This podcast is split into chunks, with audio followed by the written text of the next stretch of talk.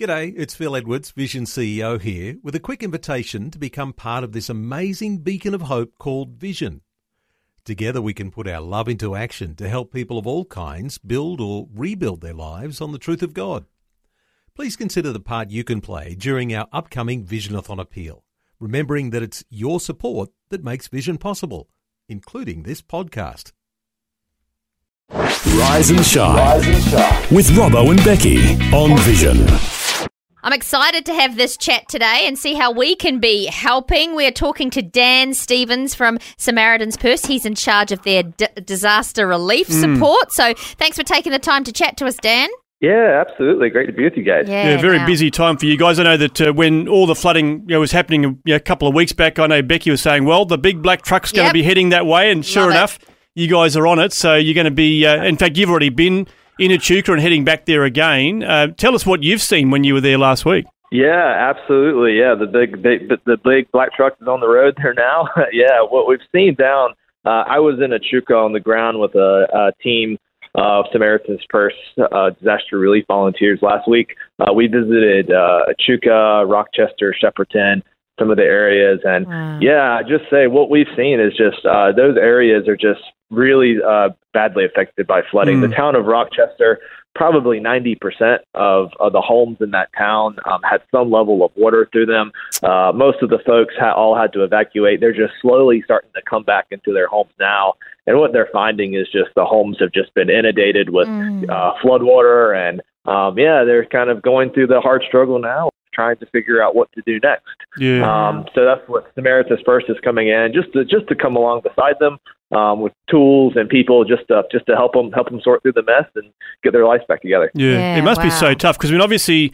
Yeah, particularly I guess if you've never been in that situation, you just don't know what to do. Like no. you know, you sort of look at you know, your home, think what, yeah, where do I go next? But you guys obviously you've been there, you've done it, you've had the experience in a number of different locations around the country. So you're able to come in with a bit of you know some you know wisdom, advice, and even just that uh, you know a, a, listening ear and a, a, an arm to uh, you know put around someone and say, hey, it's going to be okay. Yeah, absolutely. What what we've seen in Rochester is um, the area flooded uh, some a couple years ago, but not nothing near like it is now. Mm. Um, and most of the people just have no idea what to do. Um, yeah. You know, some some communities are used to having flooding, and they kind of know, all right, here, here's the next steps.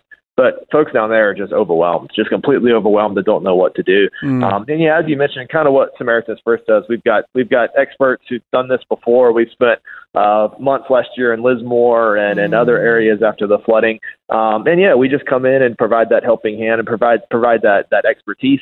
And um, most people, um, you know, they, they, these folks have been through trauma, and now they're just they're they're really just paralyzed. A lot of them, and they're like, what do we do next? Um, they've they, they've they've got the they they've got the motivation, they've got the energy, they just don't really know what to do. Um, so our team just kind of comes in and works along beside them um, and gives them the gives them the knowledge, gives them the tools, just just resources uh, to uh, provide a helping hand to get them get them back in their homes, back mm. on their feet again. Well, good on you for doing that. I guess you know, for listeners around the country, I mean, obviously people that are nearby they can volunteer, um, but, but yeah, others can, can you know be helping in other ways. What's some practical and prayerful ways we can be supporting you guys? Yeah, absolutely. So volunteering, we, we, we do all of our work with volunteers. Um, anyone can volunteer. Uh, you don't need to have any kind of special skills or be a tradie or use tools. That stuff's helpful to us. But a lot of what we do is just coming alongside people, listening to them, uh, just letting them tell their stories. Just uh, pe- people just need community. They need community and they need mm-hmm. that support. And our volunteers provide provide a lot of that. So yeah, I would say definitely you can get on our website and find out ways to volunteer. Um, or if you can't volunteer, there's always opportunities to donate uh, donate to uh, support our work um, financially, uh, prayerfully, any of that stuff. Uh, we love, we love, and uh, appreciate all of that.